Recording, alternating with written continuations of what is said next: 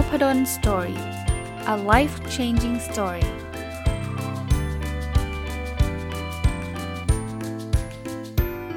ดีครับยินดีต้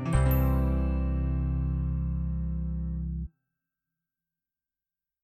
สู่ Nopadon Story Podcast นะครับวันนี้มีหนังสือเล่มหนึ่งนะครับจะมารีวิวหนังสือชื่อภาษาอังกฤษและชื่อไทยเหมือนกันเป๊ะเลยนะครับคือชื่อว่า Peak นะครับ Peak ที่แปลว่าจุดสูงสุดนะครับแล้วก็แปลกนิดนึงนะครับเพราะว่าปกติหนังสือภาษาอังกฤษเนี่ยเวลาแปลเป็นไทยเขาจะมีตั้งชื่อแบบไม่ได้ตรงกับชื่อภาษาอังกฤษซะทีเดียวนะแต่ว่าเล่มนี้เนี่ยเขียนภาษาไทยว่า Peak เลยนะครับหนังสือเขียนโดยคุณเคแอนเดอร์สอิลิกสันนะครับแล้วก็คุณโรเบิร์ตพูนะแล้วก็แปลโดยคุณสันวริษาเมฆไพบูลย์นะครับถ้าผมอ่านชื่อท่านผิดต้องขออภัยนะครับแล้วก็ต้องขอบคุณทางสำนักพิมพ์อมรินทร์ How To ที่กรุณาส่งหนังสือมาให้อ่านนะครับเล่มนี้มีความหนาพอสมควรใช้เวลาอ่านอยู่สัก2สัปดาห์นะครับ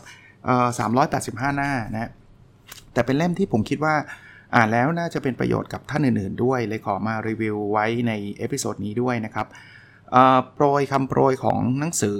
ในหน้าแรกเนี่ยเขาบอกว่าจากศูนย์สู่อัจฉริยะ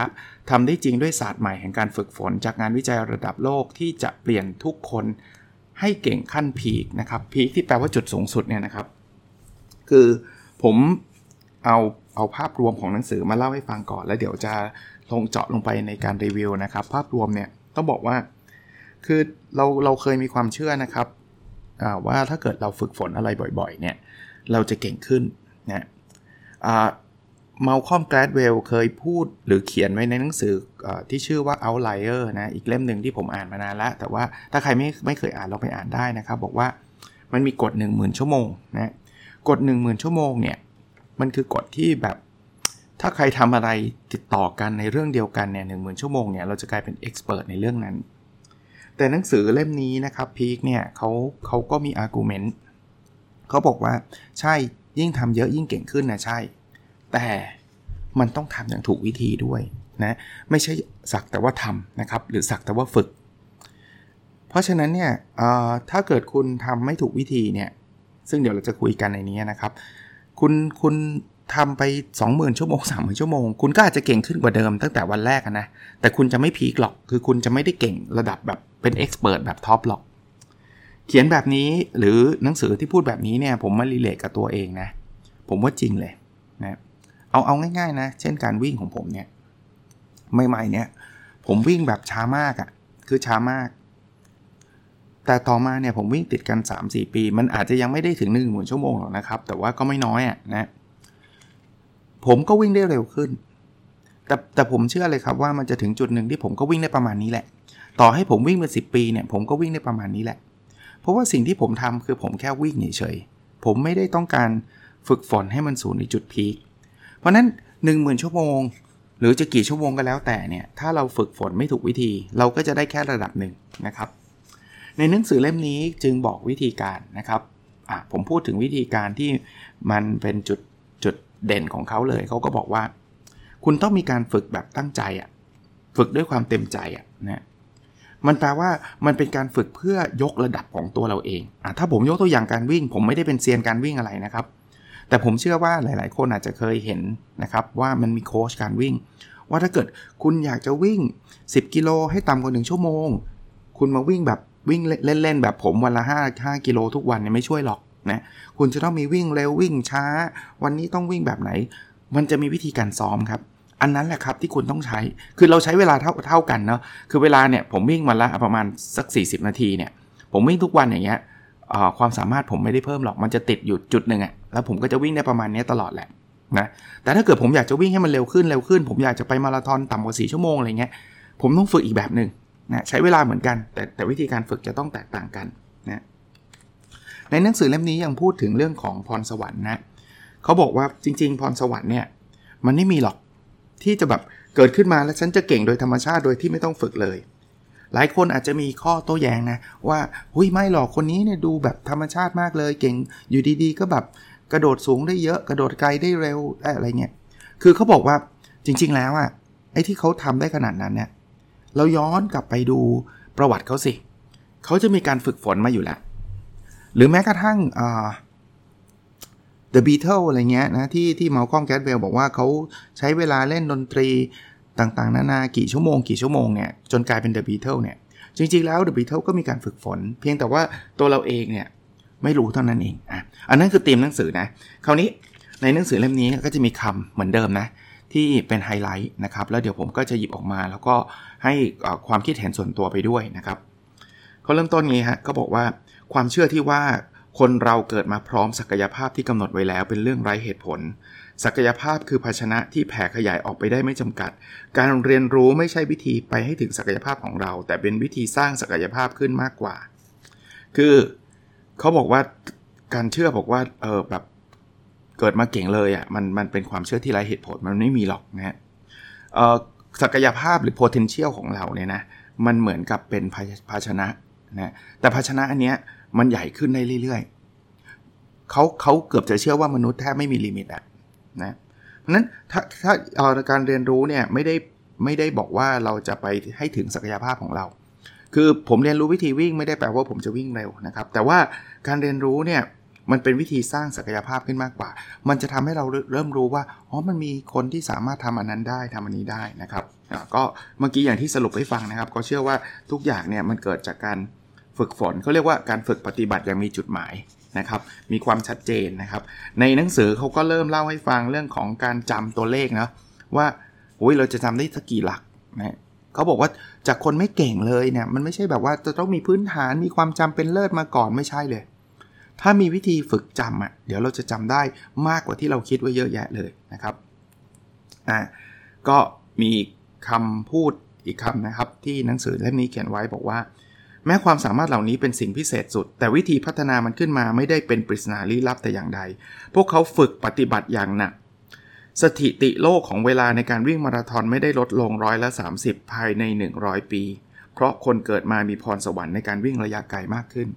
อันนี้เขายกตัวอย่างนะครับว่ามันไม่ได้เกี่ยวกับพรสวรรค์หรอกมันเกี่ยวกับการฝึกแล้วมนุษย์เราเนี่ยก็จะรู้วิธีการฝึกดีขึ้นเรื่อยๆนะเขาบอกว่าแต่ก่อนเนี่ยกว่าจะวิ่งมาราธอนได้ภายใน XX ชั่วโมงผมจำเวลาไม่ได้นะมันแทบจะไม่มีเลยเนาะพอตอนหลังเนี่ยมันก็มีคนทำลายนั้นได้แต่พอตอนหลังมาเนี่ยเราจะเห็นการทำลายสถิติโลกถี่ขึ้นหรือบ่อยขึ้นมากๆเขาบอกว่าถ้ามันเป็นพรสวรรค์คุณจะอธิบายได้ยังไงอะว่าคนที่มีพรสวรรค์จะมาเกิดหลังปี 2000 เยอะกว่าก่อนปี 2000 อย่างเงี้ยเหรอครับสิ่งที่มันเกิดขึ้นคือวิธีการฝึกต่างหากล่ะนะเกือบทุกกีฬาเลยเนี่ยเราจะเห็นการทำลายสถิติโลกเกิดขึ้นในโอลิมปิกอยู่เรื่อยๆเลยเกิดขึ้นในการแข่งขันชิงแชมป์โลกเรื่อยๆเลยแล้วมันแปลว่าเด็กสมัยใหม่จะมีพรสวรรค์มากกว่าเด็กสมัยเมื่อ100ปีที่แล้วเหรอไม่ใช่ใช่ไหมมันมีทั้งวิทยาศาสตร์การกีฬามันมีวิธีการฝึกฝนต่างๆนะครับอันนั้นก็คือสิ่งที่เขาพยายามจะชี้ให้เห็นนะครับว่าพูดง่ายๆอ่านหนังสือเล่มนี้แล้วมีความพึกเหิมอย่างหนึ่งว่าถ้าเราเอาจริงเอาจังกับสิ่งใดอ่ะเรามีสิทธิ์จะเก่งในเรื่องนั้นแต่ก็ต้องเป็นการเอาจริงเอาจังแบบถูกวิธีนะครับอีกคำนะครับที่ผมชอบคือนี่เป็นความจริงพื้นฐานของการฝึกปฏิบัติอะไรก็ตามถ้าเราไม่เคยผลักดันตัวเองออกจากพื้นที่ปลอดภัยเราก็จะไม่มีวันพัฒนาจริงครับคือถ้าเรายังแฮปปี้อยู่กับสิ่งที่เราทำอยู่ถึงแม้ว่าเราจะทำซ้ำแล้วซ้ำเล่าเนี่ยมันก็จะอยู่แค่จุดนั้นนะยังวิ่งเนี่ยเอาตรงๆมันก็ไม่ใช่แพชชั่นผมไงผมก็เลยแฮปปี้กับการวิ่ง5กิโลอยู่ทุกวันอย่างเงี้ยแล้วก็วิ่งแบบช้าๆแบบเดิมอ่ะไม่ได้เร็วอะไรมากมายเนี่ยมันก็ไปแค่นี้แหละเพราะนั้นเนี่ยตัวผมมั่นใจเลยผมไม่ได้เป็นนักวิ่งที่แบบว่าโอ้โหดีเด่นอะไรแน่นอนต่อให้วิ่งมาเป็น10ปี20ปีผมก็วิ่งได้ประมาณเนี้ยนะอาจจะดีขึ้นอาจจะแข็งแรงขึ้นอะไรก็ว่าไปแต่ว่าคงไม่ได้แบบโอ้โหทำลายสถิติอะไรมากมายนะเพราะว่าเราไม่อย่างวิ่งเนี่ยผมไม่ได้ออกจากคอมฟอร์ทโซนผมแฮปปี้กับสิ่งที่เป็นอยู่แต่ถ้าเกิดใครอยากจะวิ่งแบบไปบอสตันมาราธอนวิ่งแบบผมไม่ได้หรอก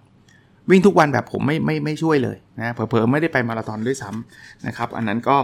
ก็เป็นข้อเตือนใจนะครับว่าถ้าเราอยากจะเป็นเลิศอะไรเราต้องกล้าท้าทายตัวเองนะครับแล้วก็ออกจากคอมฟอร์ตโซนหรือพื้นที่แห่งความสบายใจของเรานะครับคราวนี้มาดูคำถัดไปครับ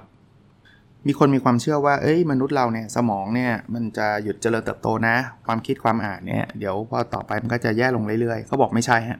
โครงสร้างและหน้าที่ของสมองนั้นไม่ตายตัวแต่จะเปลี่ยนแปลไปตามการใช้งานจึงเป็นไปได้ที่เราจะก่อร่างสร้างสมองขึ้นใหม่ให้เป็นไปตามที่ต้องการไม่ว่าสมองของคุณของผมหรือของใครก็ตามนะอันนี้ก็เป็นงานวิจัยนะว่าสมองเนี่ยมันสร้าง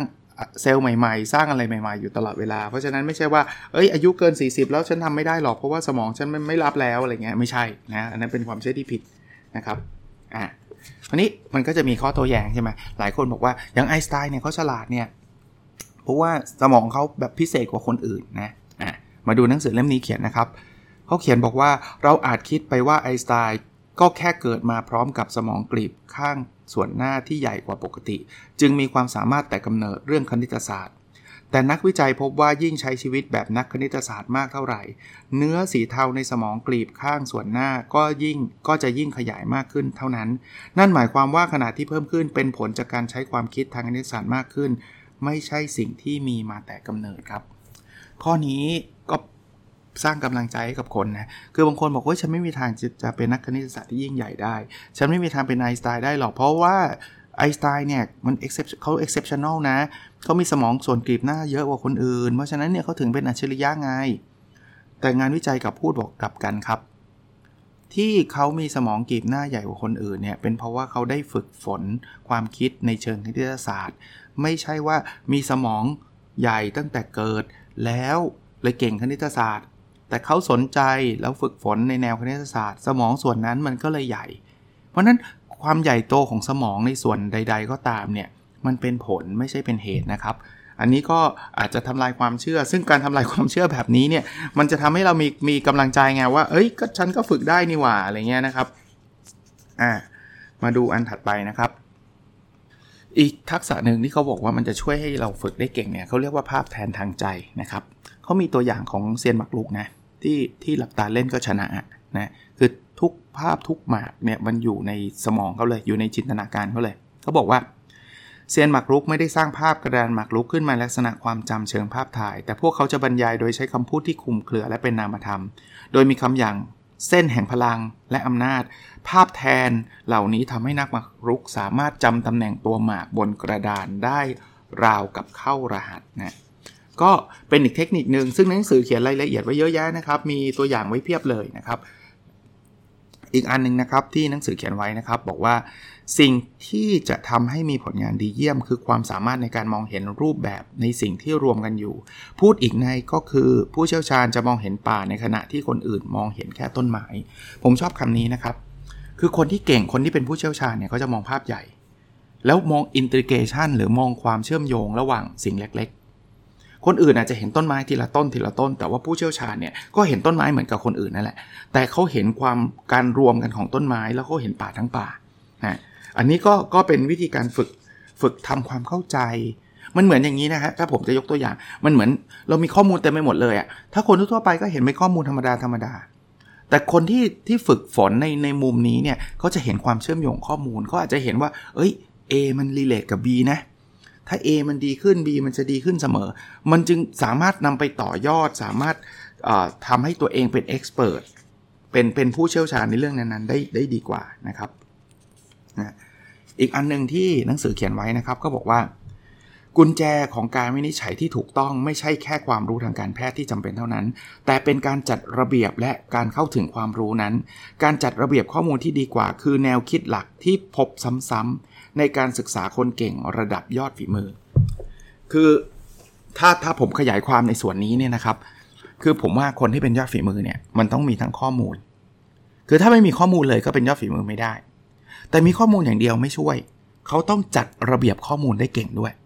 อย่างเมื่อกี้ที่ผมยกตัวอย่างนะมี data เต็มไปหมดเนี่ยเราก็จะมองผ่านๆไปถ้าคนไม่ได้เป็น expert หรือคนที่ไม่เก่งเนี่ยก็จะมองผ่านๆไปก็รู้เนาะ data นี้มันเพิ่มขึ้นนี่ลดลงอะไรก็จบเนี่ยแต่คนที่เป็นยอดฝีมือหรือคนที่เป็นผู้เชี่ยวชาญเนี่ยเขาจะสามารถจัดระเบียบ data ได้เช่นมองดูแล้วเนี่ยมันอาจจะแบ่ง data ออกไปเป็น5กลุ่มนี้มักจะเกิดก่อนพอเกิด data กลุ่มนี้เสร็จปุ๊บเดี๋ยว data กลุ่มที่2จะเกิดขึ้นนี่คือการมองในภาพที่แบบเป็นการจัดระเบียบนะหมอเหมือนกันนะวินิจฉัยหมอที่วินิจฉัยได้เก่งเนี่ยก็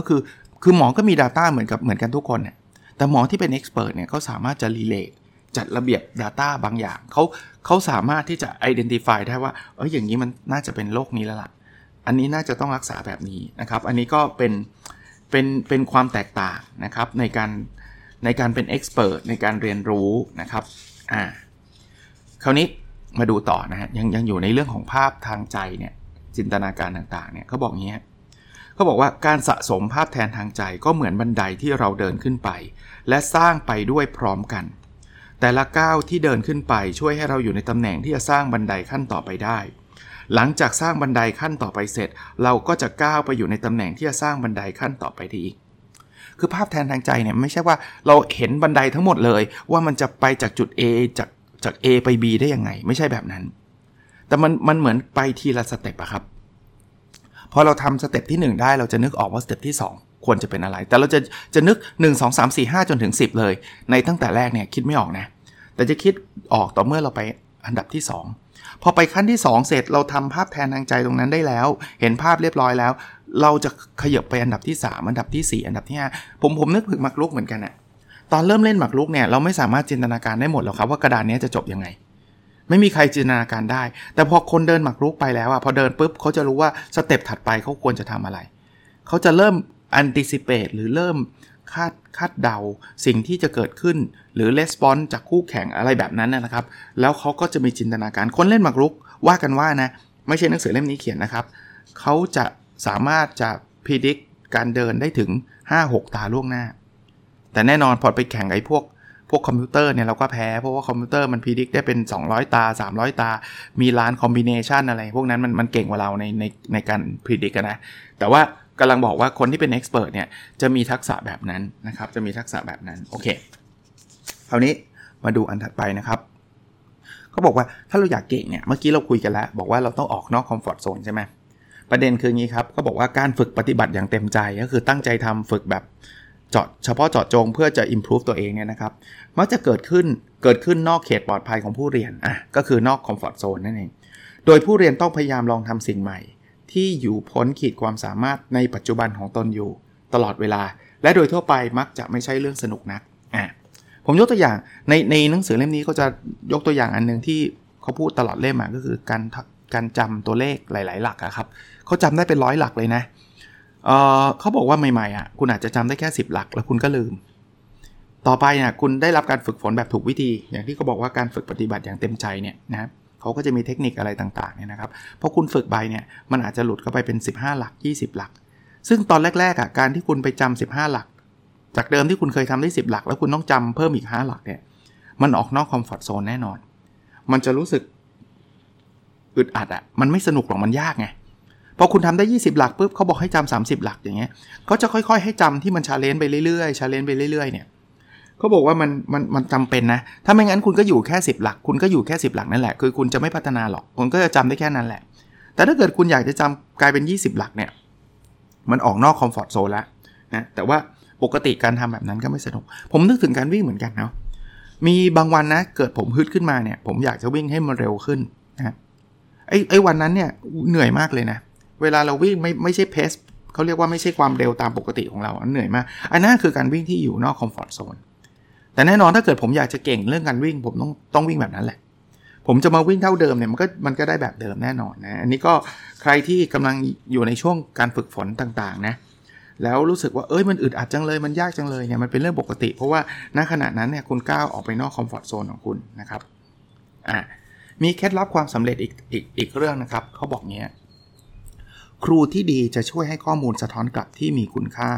อย่างที่เราไม่มีทางได้จากวิธีอื่นข้อมูลสะท้อนกลับที่มีประสิทธิภาพนั้นเป็นมากกว่าแค่การบอกว่าเราทำสิ่งถูกหรือผิดแต่จะแนะนำวิธีคิดที่มีประสิทธิภาพมากขึ้นคือเขาบอกว่า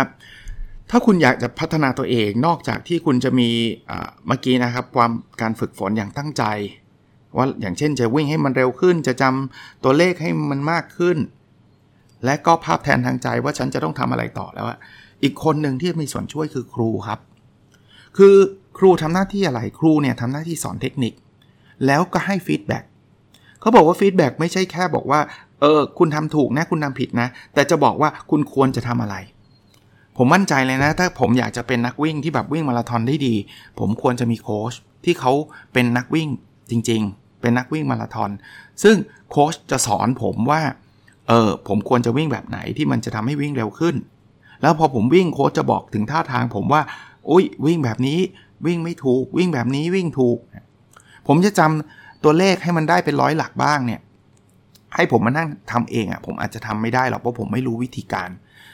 โค้ชหรือครูก็จะมาสอนผมว่าให้จำแบบนี้สิจำทีละ4หลักสิจำวิธีการจำแบบนี้สิแล้วพอผมทำแล้วมันทำไม่ได้เนี่ย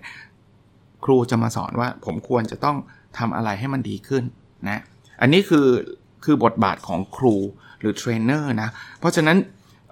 ถ้าใครอยากจะเก่งเรื่องไหนลองมองหาเทรนเนอร์หรือครูที่มีความเชี่ยวชาญในเรื่องนั้นมากๆดูครับแล้วเราก็จะเก่งขึ้นนะครับไม่ว่าจะเป็นเรื่องดนตรีเรื่องวิชาการเรื่องวิ่งเรื่องกีฬาเรื่องอะไรก็ตามนะฮะมาดูอีกคำพูดอันนี้เมื่อกี้ก็เกริ่นไปแล้วตอนต้นนะครับแต่หนังสือก็เขียนไว้บอกว่าความเชื่อผิดก็คือถ้าทำอะไรบางอย่างนานมากพอเราก็จะมีแนวโน้มจะทำได้ดีขึ้นการทำสิ่งเดิมซ้ำแล้วซ้ำอีกในแบบเดิมไม่ใช่สูตรสำเร็จของการพัฒนาแต่เป็นสูตรสำเร็จของความเฉยชาและเสื่อมถอยอย่างช้าๆคืออย่างที่เล่าให้ฟังนะครับ 10,000 ชั่วโมงมันจะไม่มีความหมายเลยถ้าเราทำซ้ำเดิมแล้วเราไม่ได้มีการพัฒนาเราไม่มีเป้าหมายหรือตั้งใจที่จะพัฒนาผมวิ่งซ้ำเดิมทุกวันเนี่ยตอนนี้ก็วิ่งอยู่ทุกวันวันละ5 กิโลเนี่ยผมจะไม่ได้เป็นนักวิ่งที่แบบโดดเด่นอะไรเลยนะที่สำคัญนะมันไม่ได้แค่ว่ามันไม่พัฒนานะมันจะเสื่อมถอยด้วยครับเพราะมันจะเฉยชาแล้วมันจะเสื่อมถอยนะเขามีงานวิจัยเยอะแยะนะครับเล่มนี้เนี่ยเขาพูดถึงการฝีมือของหมอที่ผ่าตัดซ้ำแล้วซ้ำเล่าเนี่ยเรามีความเชื่อว่าหมอจะต้องชำนาญขึ้นเก่งขึ้นแต่ถ้าเกิดหมอไม่ได้ตั้งใจที่จะพัฒนาฝีมือการผ่าตัดตัวเองเนี่ยเขาพบนะครับกลายเป็นว่าหมอที่ผ่าตัดมาเยอะๆเนี่ยเปอร์ฟอร์แมนซ์น้อยกว่าหมอที่จบมาระยะนึงแล้วผ่าตัดมาระยะนึงด้วยซ้ำคือมันกลายเป็นความเสื่อมถอยมันกลายเป็นความเฉยชาด้วยซ้ำนะเพราะนั้นการที่เราจะพัฒนาตัวเองเนี่ยมันไม่ใช่แค่ทำเยอะอย่างเดียวทำไปเรื่อยๆจะไม่พัฒนาเลยเผลอๆเนี่ยจะเสื่อมถอยเพราะว่าเราก็จะล้าหรือเราก็จะเบื่อนะครับอันนี้ก็เป็นข้อเท็จจริงจะเรียกว่าข้อเท็จจริงอ่ะข้อคิดเห็นหรืออะไรเดียวข้อสรุปที่น่าสนใจจากหนังสือเล่มนี้นะฮะคราวนี้มาดูอีกคำครับเขาบอกอย่างนี้ความแตกต่างระหว่างความรู้กับทักษะคือหัวใจของความแตกต่างระหว่างวิธีฝึกแบบเดิมๆกับแนวทางการฝึกปฏิบัติอย่างเต็มใจการฝึกแบบเดิมจะเน้นย้ำความรู้เกือบจะเสมอไปแต่การฝึกอย่างเต็มใจจะเน้นย้ำเฉพาะการทำงานและวิธีการพัฒนาผลงานเท่านั้นคือความรู้เนี่ยใครก็รู้ใช่ไหมวิ่งยังไงอย่างเงี้ยมันก็รู้ทั้งนั้นแหละนะแต่ทักษะเนี่ยมันคือการพัฒนาว่าเราจะวิ่งแบบนั้นได้ยังไงนะครับนั้นเขาบอกว่าถ้าฝึกแบบเดิมๆเนี่ยเราก็จะรู้แค่วิ่งต้องอย่างนี้นะยกขาแบบนี้มันก็ฝึกแบบได้แบบเดิมแต่ถ้าเกิดการฝึกปฏิบัติอย่างเต็มใจเนี่ยมันก็มุ่งเน้นการเพิ่มทักษะแล้วตัวเราจะทำยังไงเราทำแบบนี้แล้วไม่เวิร์กแล้วเราจะทำยังไงให้มันเวิร์กนะครับเพราะนั้นก็เป็นการเน้นย้ำอีกครั้งนะครับว่าการฝึกแบบเต็มใจหรือการฝึกแบบตั้งใจที่จะพัฒนาตัวเองเนี่ยจะเป็น key success factor เลยสำหรับคนที่ต้องการเป็น expertคราวนี้เวลาฝึกแบบเต็มใจฝึกแบบตั้งใจเนี่ยมันต่างจากฝึกธรรมดายังไงมันมีประโยคนี้ครับการฝึกไม่น้อยเป็นการทำซ้ำๆที่ดูเหมือนไม่ต้องใส่ใจอะไรมากนักวิ่งระยะไกลมือสมัครเล่นมีแนวโน้มจะฝันกลางวันและคิดเรื่องอื่นที่รื่นรมกว่าเพื่อจะลืมความเจ็บปวดและความเมื่อยล้าจากการวิ่งในขณะที่นักวิ่งระยะไกลที่เป็นมืออาชีพจะจดจ่อกับร่างกายของตัวเองตลอดการแข่งขันนี่คือความชัดเจนของการฝึกแบบธรรมดาทั่วๆไปกับการฝึกแบบตั้งใจหรือฝึกแบบเต็มใจนะสมมุตินะผมอยากจะวิ่งมาราธอนผมก็อาจจะวิ่งไปเรื่อยๆใส่หูฟังเพลงฟังพอดแคสต์ฟังอะไรไปเรื่อยๆผมก็อาจจะวิ่งได้นะแต่ผมจะไม่ได้เป็นเอ็กซ์เพิร์ทอะไรเพราะว่าผมจะไปคิดแบบฝันกลางวันน่ะที่หนังสือเขียนน่ะหรือไปคิดเรื่องที่ลื่นลมทำไมผมต้องฟังเพลงทำไมผมต้องฟังพอดแคสต์เพราะว่าผมเหนื่อยไงฟังแล้วมันสบายกว่ามันไม่เหนื่อยนี่คือการฝึกแบบปกติธรรมดาไม่มีอะไรนะแต่ถ้าเกิดคุณอยากจะวิ่งโอลิมปิกคุณอยากจะวิ่งแข่งกับกิปโชเก้เขาบอกว่าพวกมืออาชีพเนี่ยนะเขาจะจดจ่อกับร่างกายของตัวเองนะฮะผมก็ไม่เคยวิ่งแบบนั้นนะครับแต่ผมมั่นใจว่ากิปโชเก้เนี่ยอาจจะนึกถึงการยกขาแต่ละก้าวเลยด้วยซ้ำว่าต้องยกแบบไหนต้องแกว่งแขนแบบไหนไอ้พวกนี้คือพวกเอ็กซ์เพรสครับแต่ทั้งนี้ทั้งนั้นนะผมก็ไม่ได้บอกว่าทุกคนต้องเป็นเอ็กซ์เพิร์ทนะอย่างผมก็ไม่ได้คิดว่าผมจะเป็นเอ็กซ์เพิร์ทหรือผู้เชี่ยวชาญในการวิ่งเพราะไม่ใช่แพชชั่นผมแต่ผมกำลังจะบอกว่าหนังสือเล่มนี้บอกว่าถ้าเกิดคุณอยากจะเป็นเอ็กซ์เพิร์ทเรื่องไหนเนี่ยคุณจะต้องตั้งใจจริงๆเวลาฝึกเนี่ยมันต้องคิดแบบนั้นไม่ใช่หูฟังนู่นฟังนี่คิดไปเรื่อยเปื่อยอย่างนั้นจะไม่ใช่นะครับคราวนี้เรื่องภาพแทนใจเนี่ยเขาบอกงี้ ถึงแม้ว่ารีภาพแทนทางใจจะมีคำว่าใจอยู่แต่การวิเคราะห์ด้วยใจอย่างเดียวไม่พอเราจะสร้างภาพแทนทางใจที่มีประสิทธิภาพได้ก็ต่อเมื่อเราพยายามลงมือทำซ้ำเมื่อล้มเหลวแล้วหาคำตอบว่าทำไมจึงล้มเหลวลองใหม่และทำใหม่อีกครั้งภาพแทนทางใจอีกตัวอย่างนึงที่เป็นตัวอย่างฮิตมากเลยเนี่ยคือเขาจะพูดถึงไมเคิลเฟลหลายคนคงรู้จักนะครับ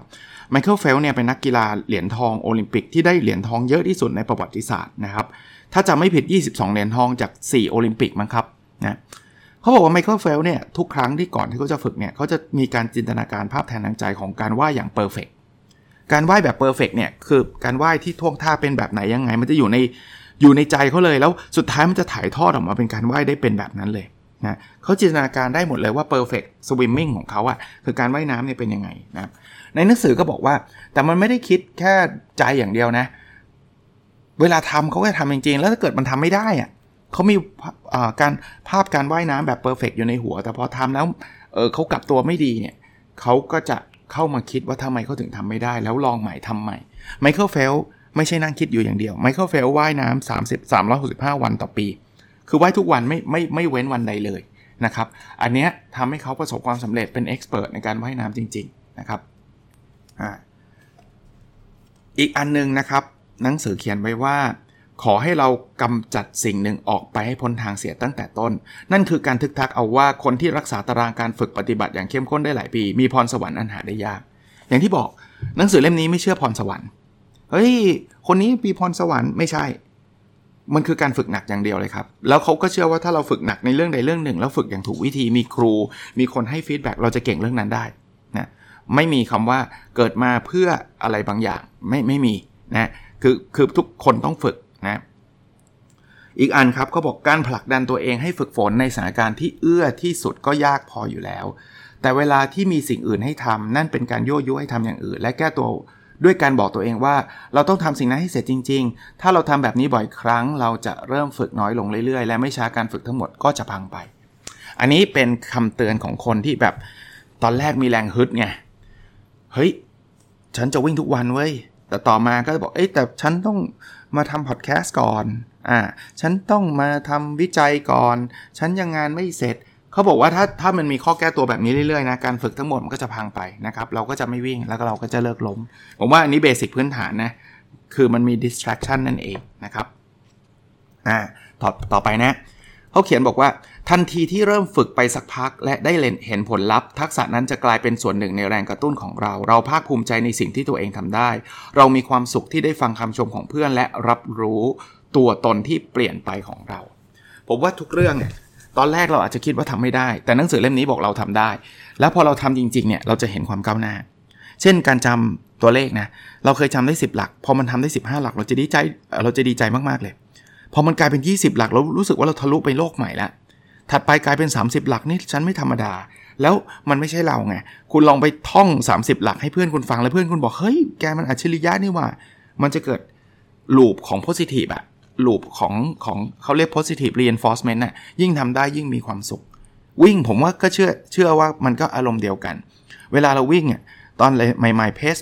9เพส10ช้ามากกลายเป็นเพส8มีความสุขกลายเป็นเพส7 6 5 4มันจะดีขึ้นเรื่อยๆคนที่วิ่งที่เก่งๆเนี่ยผ่านกระบวนการพวกนี้มาหมดแล้วนะครับอันนี้ก็จะเป็นสิ่งที่เกิดขึ้นนะครับถึงแม้ว่าใหม่ๆมันก็จะต้องมีความทรมานในการซ้อมแต่ผลลัพธ์มันก็จะเป็นส่วนช่วยสร้างแรงกระตุ้นให้กับเรานะครับเมื่อเป็นหนึ่งถัดไปนะเมื่อเป็นหนึ่งในกลุ่มคนที่เก่งที่สุดในสาขานั้นแล้วพวกเขาก็ยังมุ่งมั่นพัฒนาต่อไปอีกและที่สุดขอบของความเป็นไปได้นี้เองที่เราจะได้พบผู้บุกเบิกที่จะไปไกลเกินกว่าที่ใครเคยไปถึงและทำให้เราเห็นว่ามีอะไรอีกบ้างที่มนุษย์ทำได้อย่างที่บอกนะคือไอ้คนที่มาอยู่เป็นมือหนึ่งของโลกเป็นระดับท็อปเหรียญทองโอลิมปิกพวกนี้มักจะไม่หยุดพัฒนานะเขาจะไปอีกคิปโชเก้เนี่ยก็วิ่งได้โอ้โหไม่รู้กี่รางวัลแล้วเขาก็พยายามจะชนะตัวเขาเองอะจนกระทั่งเขาวิ่งมาราธอนได้ต่ำกว่า2ชั่วโมงใช่ไหมครับมาราธอนนะไอ้อย่างเงี้ยคือสิ่งที่มันทำให้เราเห็นว่าเอ้ยขีดจำกัดของมนุษย์ไม่ได้อยู่แค่นี้นะเราอาจจะเคยมีความเชื่อว่าเอ้ยมันไม่มีทางหรอกที่จะต่ำกว่า2ชั่วโมงแต่เขาทำแล้วไงแล้วผมเชื่อว่าต่อไปเนี้ยเราจะเห็นสถิติที่ต่ำกว่า2ชั่วโมงเยอะขึ้นเรื่อยๆฮะแล้วต่อไปมันอาจจะต่ำกว่าชั่วโมงครึ่งก็ได้ใครจะไปรู้นะครับอันนี้คือสิ่งที่หนังสือได้เขียนไว้นะครับ คราวนี้เขาบอกว่ามันไม่ได้เป็นเฉพาะบางกลุ่มคนนะครับเขาบอกนักเปียโนเนี่ยระดับโลกนะก็จะถูกคาดหวังให้แสดงฝีมือในการเล่นเพลงที่ยากขึ้นเรื่อยๆนักคณิตศาสตร์ก็จะได้รับการคาดหวังให้แก้โจทย์ปัญหาที่ไม่มีใครเคยแก้ได้มาก่อนการไปให้ไกลที่สุดในกรอบความสามารถของมนุษย์นะเป้าหมายในท้ายที่สุดคือการไปให้ไกลที่สุดในกรอบความสามารถของมนุษย์และในขั้นตอนนี้แรงกระตุ้นจะมาจากตัวผู้เรียนเท่านั้นคือพอมาถึงจุดหนึ่งเนี่ยที่เราทำความสำเร็จได้มากๆเนี่ยอย่างคลิปโชเก้แล้วกันผมขอยกตัวอย่างอีกทีนึงเนี่ยมันไม่มีอะไรที่จะผลักดันได้ดีเท่ากับตัวเขาแล้วล่ะไอ้ที่จะวิ่งต่ำกว่า2ชั่วโมงเนี่ยมันไม่มีคนอื่นมาบังคับให้เขาวิ่งหรอกตัวเขาเองอ่ะมันมีแรงผลักดันซึ่งถ้าคลิปโชเก้บอกพอแล้วฉันได้รางวัลแค่นี้ฉันก็พอแล้วไม่ต้องต่ำกว่า2ชั่วโมงก็ได้เขาก็จะหยุดพัฒนาแค่นั้นแหละนะนักดนตรีนักกีฬานักคณิตศาสตร์หรืออะไรก็ตามเนี่ยเขาจะมีความฝันอยู่เสมอฮะว่าเขาจะไปได้อีกนะครับเรื่องสมองเมื่อกี้ก็เล่าให้ฟังแล้วนะครับในหนังสือก็ยังพูดถึงเรื่องนี้อีกครั้งนะครับบอกว่าเคยมีความเชื่อผิดๆอยู่ว่าสมองของเราจะหยุดนิ่งเมื่อพ้นวัยรุ่นไปแล้วแต่สิ่งที่รู้กันทั่วไปก็คือเราสามารถเรียนรู้ทักษะใหม่ได้เมื่ออายุมากขึ้นเพียงแต่วิธีการเฉพาะที่เราเรียนรู้ทักษะนั้นเปลี่ยนแปลงไปเพราะฉะนั้นเนี่ยไม่มีหรอกว่าเฮ้ยสมองทึบแล้วตอนนี้40แล้วคิดอะไรไม่ออกแล้วไม่มีหรอกครับนะอันนั้นเป็นความเชื่อที่ผิดนะครับเราสามารถที่จะไปได้อีกนะไปได้เรื่อยๆนะอีกเรื่องนะครับก็บอกว่าคนที่มีความคิดสร้างสรรค์คนที่อดรนทนไม่ไหวและคนที่มีพลังขับเคลื่อนจะไม่พอใจกับสถานะเดิมพวกเขาจะมองหาวิธีก้าวนำไปข้างหน้าทำสิ่งที่ไม่มีใครเคยทำและคนอื่นจะเรียนรู้และทำตามเพราะลำพังได้แค่ได้ล่วงรู้ว่าคนเราทำอะไรได้บ้างก็ขับเคลื่อนให้คนอื่นหาวิธีการแล้วนะพวกคนที่มี creativity เยอะๆมีความแบบ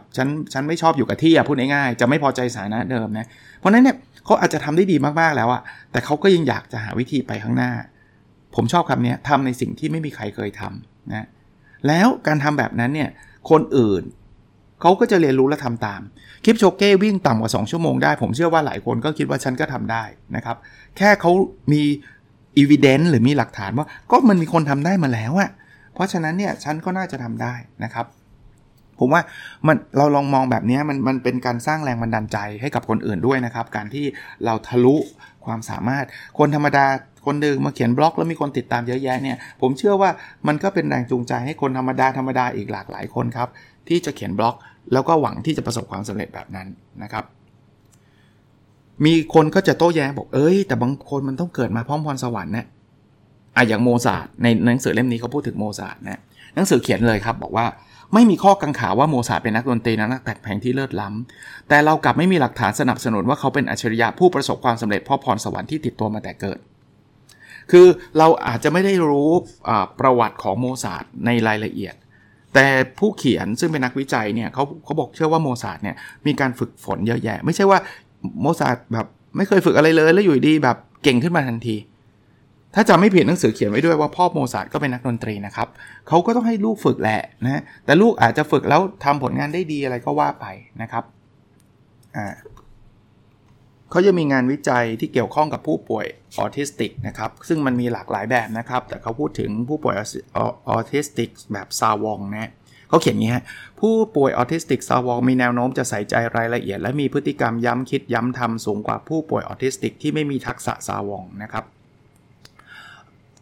หากพวกเขาสนใจสิ่งใดก็จะจดจ่ออยู่กับสิ่งนั้นหายเข้าสู่โลกของตัวเองผู้ป่วยออทิสติกกลุ่มเฉพาะนี้จึงมีแนวโน้มที่จะฝึกปฏิบัติอย่างหมกมุ่นคือเขาบอกจึงไม่แปลกที่ผู้ป่วยออทิสติกในรูปแบบซาวองเนี่ยจึงเป็นผู้ป่วยที่มีความสามารถเรื่องใดเรื่องหนึ่งเป็นพิเศษไม่ใช่อะไรหรอกครับมันใช้ทักษะของการฝึกฝนแบบตั้งใจไงเขาจะย้ำคิดย้ำทำแล้วเขาจะอินกับเรื่องใดเรื่องหนึ่งเยอะเพราะฉะนั้นจึงไม่แปลกที่เขาจะเก่งในเรื่องนั้นนะครับโอเคมีความเชื่ออีกครับนะหนังสือเขียนว่าคนที่เชื่อว่าตนร้องเพลงไม่ได้ต้องเอาชนะอุปสรรคสำคัญได้แก่ความเชื่อนั่นเองนักวิจัยหลากหลายศึกษาประเด็นนี้และไม่พบหลักฐานว่าคนจำนวนมากเกิดมาโดยไม่มีพรสวรรค์ด้านการร้องเพลงคือเขาบอกไม่มีหรอกคนที่เกิดมาแล้วร้องเพลงไม่ได้อะ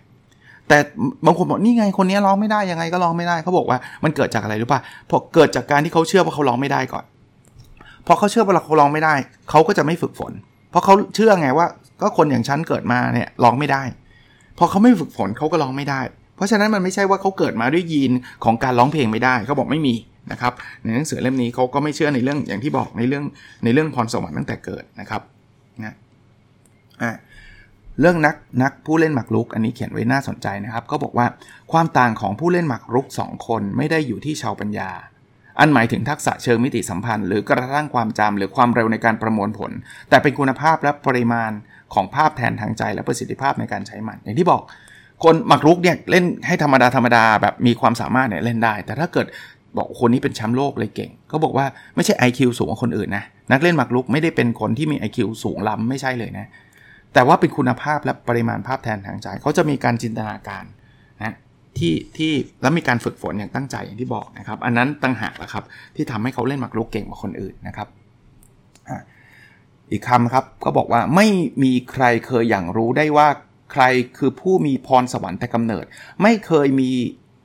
มีใครเคยพบยีนกลายพันธุ์ที่ทำนายว่าใครจะมีผลงานเหนือกว่าในด้านใดด้านหนึ่งและไม่มีใครเคยพบวิธีการนั้น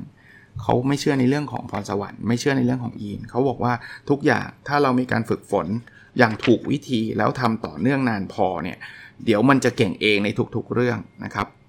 นั้นในบทสรุปนะครับเขาเขียนไว้แบบนี้นะการฝึกปฏิบัติอย่างเต็มใจหรืออย่างตั้งใจเนี่ยเป็นเรื่องของทักษะล้วนๆเราหยิบฉวยความรู้ที่จำเป็นเพื่อพัฒนาทักษะความรู้ไม่ควรเป็นจุดจบในตัวเองแต่เป็นการฝึกปฏิบัติอย่างเต็มใจจะส่งผลให้นักศึกษาได้ความรู้ในระหว่างทางไม่น้อยทีเดียวนะก็เขาเน้นอีกทีหนึ่งว่าคุณอยากตีกอล์ฟเก่งคุณก็ตีกอล์ฟเก่งได้นะเขาบอกว่ายกเว้นบางอย่างเท่านั้นที่มันต้องใช้ความสูงใช้น้ำหนักมาเป็นส่วนเกี่ยวข้องไอ้พวกนั้นมันอาจจะเกี่ยวข้องกับร่างกายแต่ส่วนใหญ่แล้วเนี่ยฝึกปฏิบัติได้ทั้งนั้นนะอีกข้อสรุปหนึ่งนะครับเขาเขียนงี้ฮะมนุษย์เรามีความเป็นมนุษย์ที่สุดก็ต่อเมื่อเราพัฒนาตัวเองในทางที่เราเลือกได้นี่ทำให้เราแตกต่างจากชนิดพันธุ์อื่นที่มีชีวิตอยู่ในโลกปัจจุบันและเท่าที่เรารู้จากชนิดพันธุ์ใดๆที่เคยมีชีวิตอยู่มาเลยทีเดียวโอ้มนุษย์มันต่างจากสัตว์อื่นตรงไหนรู้ป่ะเราเลือกพัฒนาในสิ่งที่เราอยากพัฒนาได้นะครับก็ผมว่าเป็นหนังสือที่ครบถ้วนสมบูรณ์สำหรับคนที่อยากเป็นเอ็กซ์เพิร์ทนะแนะนำอยากให้อ่านเลยนะครับหนังสือชื่อว่า Peak เขียนโดยอาจารย์เคแอนเดอร์สันอีริกสันแล้วก็อาจารย์โรเบิร์ตพูนะฮะแล้วก็แปลโดยคุณสันวริษาเมฆไพบูลย์นะครับจากสำนักพิมพ์อมรินทร์ฮาวทูนะครับหวังว่าจะเป็นประโยชน์นะครับแล้วเราพบกันในอีพิโซดต่อไปครับสวัสดีครับ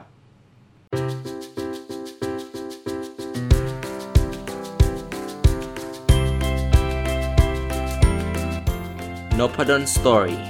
a life-changing story.